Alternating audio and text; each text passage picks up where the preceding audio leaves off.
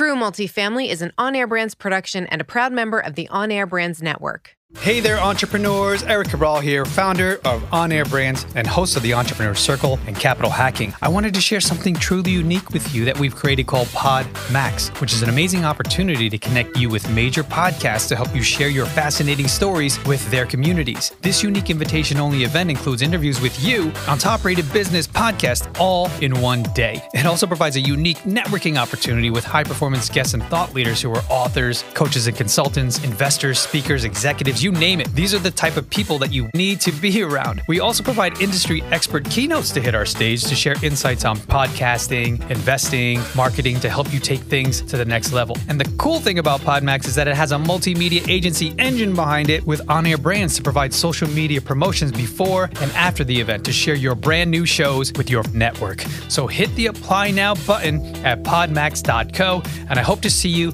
at the next Podmax event.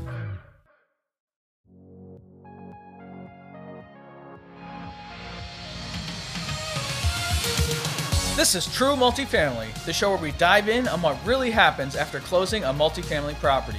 We're going to expose the role of asset manager. That's a person who has a responsibility of seeing the vision, executing the plan, and managing people, budgets, and timelines, all to deliver returns for our investors. These are the real struggles, the real victories, and the real stories of asset management. Welcome back to another episode of True Multifamily. I am here with the legend, Mr. Dave Van Horn. How you doing? Thanks for joining us today. We are here at Podmax. Yes, we awesome time. are. You having fun so far? This place is insane. Yeah. I've had a great day so far. So yes, very exciting, incredible place. If you ever get to come to Podmax, do it. Uh, uh, we appreciate that. Um, Podmax is a really cool podcasting event put on uh, by my uh, and my partner Eric's company, On Air Brands, and we um, we just love it. We're having a lot of fun here today.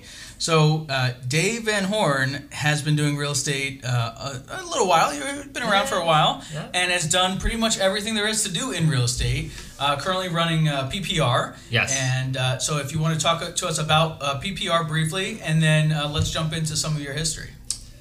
Yes. Um, well, PPR is oh gosh, we manage several mortgage investment funds that specialize in distressed real estate. Uh, from a pro- property management perspective, yes, we typically have several hundred properties at any given time, um, and we do a lot of REO work, which is probably a little bit different than what you do. But uh, you know, I wasn't always in that space, and I do have multiple businesses, but and I still own a significant portion of real estate on my own, and uh, some syndications and things like that. You know, I own apartments in Dallas and Phoenix and Great. things like that. So, um, done a lot of different things. Um, that you are correct. I was a contractor, worked in with a lot of multifamily uh, units and a lot of developers. Everything from you know 50 to 600 units. Uh, done a lot of new construction. de- Uh, you know, multifamily development, that type of stuff. So I, I could see what the owners went through. And then at, when I was at Remax, I was actually a property manager myself for multiple years. And then I still hire property managers that work for me. Right. So, So, you, um, you have either been or hired contractors, property managers, and now you're on the owner side as well. True. And Yeah. so um, you've got a really, I think, unique experience because you, you've got lots of times owners will just hire those folks, but have ne- maybe never gone through it or never I've been never that done it, contractor. yes. And your son's a contractor too now, right? Yeah, my um, yeah, my first company was Van Horn Painting. It's been around 28 years, and my oldest son still runs that today. Actually, it's three times the size as when I had it. But uh, yeah, That's he- great. Yeah, he does a lot of commercial work as well, a lot of multifamily. Oh, good. Yeah. Okay, so what are some of the let's let's talk then about managing contractors, you know, from a, the the multifamily standpoint. You know, that that could be a potentially hairy situation, right? You know, contractors don't always have the best reputation. So it, it, it's we, we there's a joke that goes around that the the contractors are worse than the tenants, you know, Yeah, and, right. and that's alluding to the management issues. So it's um, it's like anything else. It's relationship based. What I found over the years, the best way for me to manage contractors was to have something of value, like a fair exchange. And I think that's where there's a challenges, right? Where um, you know, how do I get contractors to show up? How do I get them to do a good job? How do how do they get good help? Because their biggest challenge is not the work; it's the labor Right. right? My son's biggest challenge is the, the help. It's not the jobs. He has he turns down ten times the amount of work he does, for Okay. example. So there's actually a shortage of good labor in the world, right? So it's I'm sure you experienced that Yeah, as a manager as well. Yeah. So one of the things um, that I used to do early on when I was managing my own units, because I would buy my own houses, fix my own houses, and manage my own rentals, and you know I was a realtor, so I was pretty experienced in leasing and things like that. So one of the things that I was fortunate of is because I was a contractor and I was a realtor and I sold investor friendly property, well I could offer that to my subs. So you mm-hmm. know, you know how it takes 25, 30 subs to build a property, a mm-hmm. house or whatever. Well, it's similar with rehabs. Maybe not quite as many subs because you might get a GC that could do a handful of things. But what was nice about that was if, like for example, I had a painting company and we did my some drywall type stuff, things like that. Well, if I did maintenance for them or I did repairs for them or I painted their units, they would come do their my carpentry and my drywall, my mm-hmm. whatever, my plumbing. The other thing I found that was a good, so there was an exchange of some sort, or I'd find them deals, or I'd be the realtor for their deals, or they'd run title through my title company. You know, like there was mm-hmm. an exchange with the contractors, so that I was more valuable than, hey, I want you to come do my one rental in the middle of a, a crazy area, far away from your other jobs. Because the, the typical contractor, like I used to have builders who would give me a thousand townhouses. Well, Justin, if you have one house on the other side of New Jersey that you want me to come do, it's difficult Yeah. to stop my day to go to your job when I'm leaving behind, you know, some of these other larger contracts or things like that. So one uh, one strategy is to pay quickly, Well, yeah. right? Yeah. So that that because that sets you apart from the developer where I'm typically waiting. So that you know that that's a typical that you know that's a kind of strategy. Uh, how can you add value in other ways? Well, I can pay quicker, or I can be easier to deal with, or my house is really ready when you get there. Right. And another unique strategy is is to what's your biggest headache. So what do I mean by that? So for example, say I manage a lot of properties and my biggest headache is I don't know roofing or plumbing. Well, buy that company, be that company. Hmm. So in other words, okay, I'm having trouble getting roofers. Well, if I start a roofing company, guess who's showing up for who's showing up at my job first? My roofer that I own the company. Absolutely. So he's going to take care of all my roofs, and then when he has fill-in time, he can go work for the rest of the world. I love that. I love that. So you are. That's the opposite of getting rid of your biggest problem, which is like outsource it or sell it off. It's kind of it like take it on, bring it in, or like okay, I have a problem with plumbers, or they're my biggest expense. Well, Mm-hmm. start a plumbing company, hire a master plumber, and become your own plumbing company. Now your plumber shows up at all your stuff first, and and you can take care of your friends, and then the rest of the public after that. Like you could you could come up with a unique way to fix that pretty quickly. I like that you're putting yourself in the mindset of the, the contractor first, where you're saying, you know, I want to get paid on time. I want the house to be ready. You know, these are things that you know maybe it. You might first think it's all about price, but that's probably not really the determining factor. It's is is the next job right next door, or do I have to load up my truck and drive across town? Well, it, it's ease of working with you. Um, Yeah. I, I worked for you know many builders, uh, sometimes thirty different builders at a time, for example. And there was one builder we worked for who was our favorite builder, and he was very strict though. But he paid every two weeks, like clockwork. Well, typical builders take you know 30, 60, mm-hmm. 90 days to pay you sometimes. So you actually had to float it. Um, this builder paid every two weeks like clockwork, but he also had a complaint board. And this was in the days before computers, pretty mm-hmm. much. And he had a board in his office. If there was a complaint on one of the job sites, he froze all your checks. wow. But guess what? Everybody handled their complaints. Everybody did a good job. Everybody got paid every two weeks. That's great. And you know what? That guy had the best job sites and the nicest product and the nicest properties that I could find in Chester County in the county where we were working at the time. Right. So, what a great strategy, but what a simple strategy. Now, uh, granted, today's you know the internet. You could have your complaint board online. It could be it could be a Google Doc share. Yeah. You know, it could be whatever. But you get what I mean. How cool would that be to run your operation that tight? That hey, we'll pay you like clockwork. But guess what, guys? There's a complaint board. We have any outstanding issues. They're not taken care of. We freeze all checks on all sites. Yeah, Yeah. I mean, I love that because it's you're, you're he's solving the problem not by throwing more cash at it, but by instituting a process. Right. And uh, fair a fair process too. Yeah, I'll pay you for the work that you've done every two weeks. It will be like clockwork. Then everyone knows they can count on it. So it's probably not costing him any more dollars, but it is costing him some. He's got to set up those processes so that he knows he can review and, and cut those checks and they get them. But by doing that and focusing on those processes, he's now able to set himself apart, and the contractors want to work on that job, even if he's not paying the highest amount. Correct. That's really awesome. Um, you know that we find that very similar in multifamily. We're, we're doing a bunch of renovations. You know, we'll have two or three contractors, and we'll give them give them the bulk of the turns. You know, six at a time. And when they're done with their, that that six, they get the next six. And so we're constantly feeding them, and they don't have to leave. They come to the same place every day. They show up, the same scope, same materials, same price, and they just run through the units. Well, another strategy that I always employed was I had multiple contractors for everything.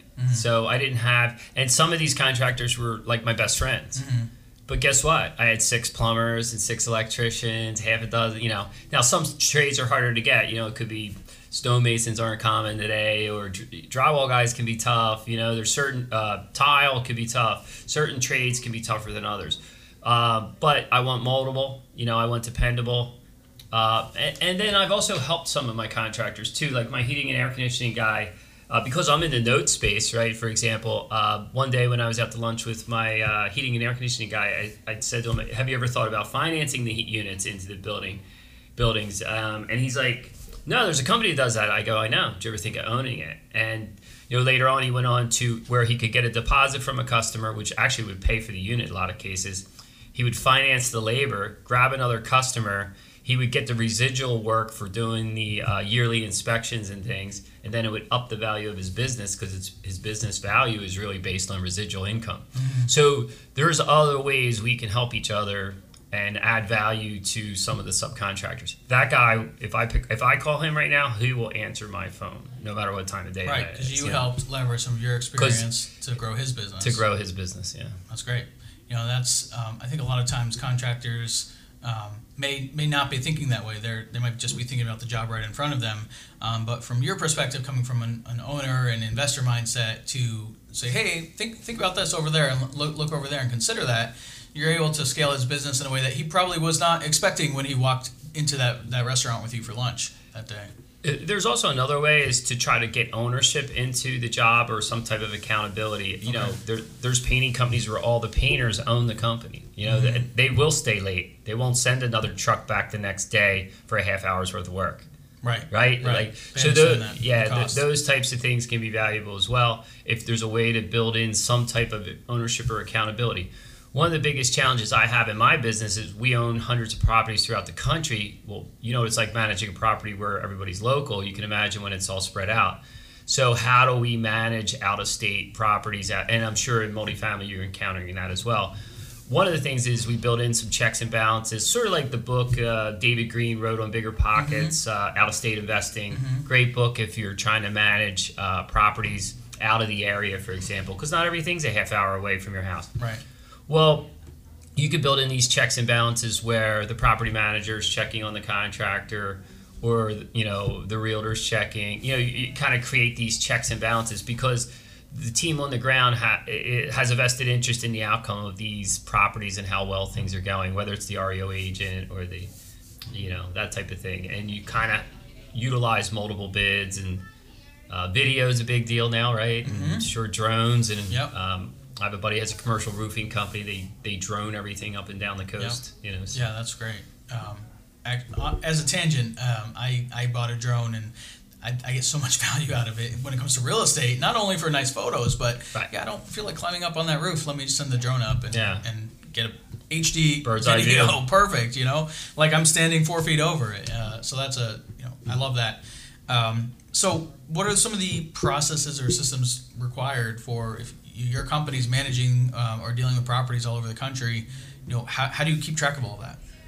Well, we have uh, REO asset managers. Um, they oversee REO agents. They also oversee um, general contractors. We also have servicers, and the servicers have full services too. So we can utilize a combination of, and there's also um, property preservation companies and things like that. So mm-hmm. we can kind of use different services to send people out to different properties to check on things. Mm-hmm. So it is. Um, there's a whole array of services Yeah, that are all available. running yeah. professionally. Now- this is not you're not flying out there to check on these things. You have people and companies and processes and Oh, yeah. and, No, and clear absolutely. descriptions and, Yeah, and it's it's just like they'll change the locks, they'll board up properties, they'll winterize mm-hmm. properties, they'll cut the grass of properties.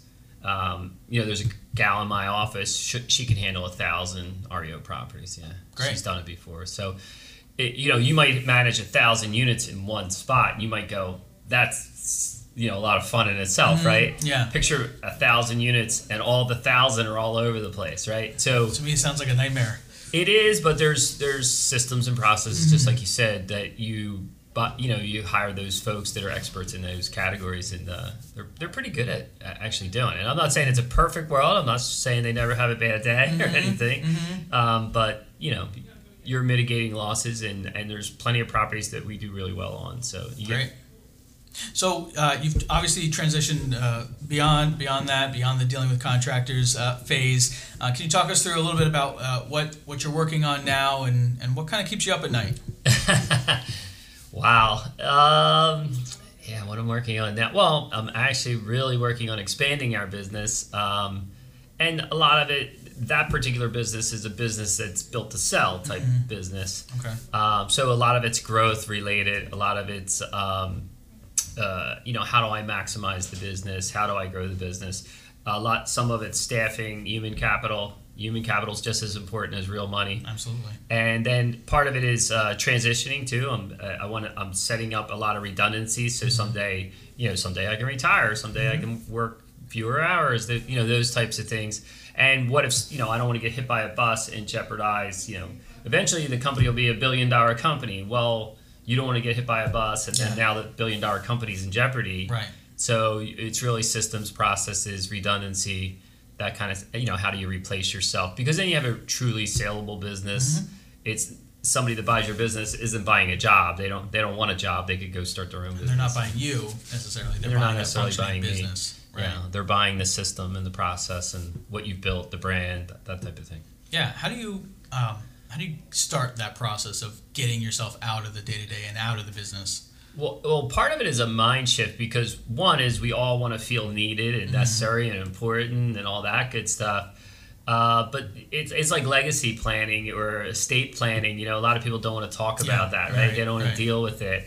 Um, you know, it's funny. I was just talking to uh, an HR t- attorney buddy of mine who specializes in that area, and he was driving upstate to go visit some 86 year old owner who hasn't transitioned out of the business. Basically, Oh, he's outlived one of his heirs, and you know, it's just like his idea of uh, exiting the business is death. Well, that's kind of silly. Yeah. And then what happens when you have a lot of employees? You know, I have Right. over 30 employees. You know, their families count on me too. Like I can't jeopardize all those folks Mm-hmm. Right. because I didn't prepare anything. That's just not Right. prudent. You know, I mean, it, it, at some point, it's bigger than you. You need to take care of business and and plan for everything. You know, um, whether it's your transition into retirement or into the next phase of your life, or or if something were to happen to you that you had the wherewithal to think about everybody else that helped you build what you built. You know, so Yeah, yeah. A lot, a lot of times I think we get stuck in, in just running day to day and, and looking for the next the next check, the next job,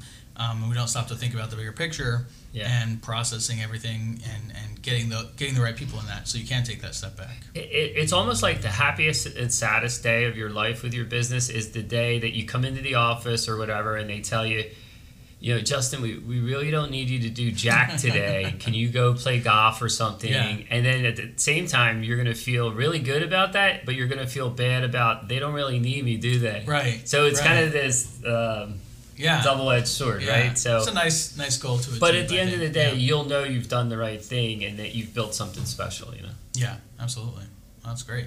Um, well, that, that's really uh, our time here. I definitely appreciate you coming on the show and, and sharing some insights on uh, managing contractors and, and plan, business planning and, and all of that. Um, where can people find out more about Dave Van Horn? Probably the easiest place is online. Uh, www.pprnoteco.com is definitely the easiest place to find me on notes, and also on Bigger Pockets. I answer questions on almost anything. Dave's super active on Bigger So Pockets. I do, I do the Uh, if you want to know anything about notes, Dave has an excellent book um, about note investing. It's called the Book on Note Investing. real right? estate note investing, yeah. Right. yeah. Uh, produ- uh, published by Bigger Pockets. It's it's excellent. So please uh, pick up Dave's book. If uh, you want to reach out to Dave, check out pprnoteco.com. And uh, uh, Dave's full bio and all of his social links will be up on our website, truemultifamily.show. Dave, thanks for coming out. Oh, thanks so much. I appreciate it. Take Thanks, care man. now. Thanks for listening to another episode. Check out our website at truemultifamily.show. And if you have an amazing story to tell, share it on our Facebook community, and you might just be the next guest on the show. We're also on all other social networks. Just search True Multifamily. I'm really, really proud to have the show produced by our company On Air Brands. Check us out at onairbrands.com. We also have an incredible, unique podcasting event that we would love for you to be a part of. Check that out at podmax.co.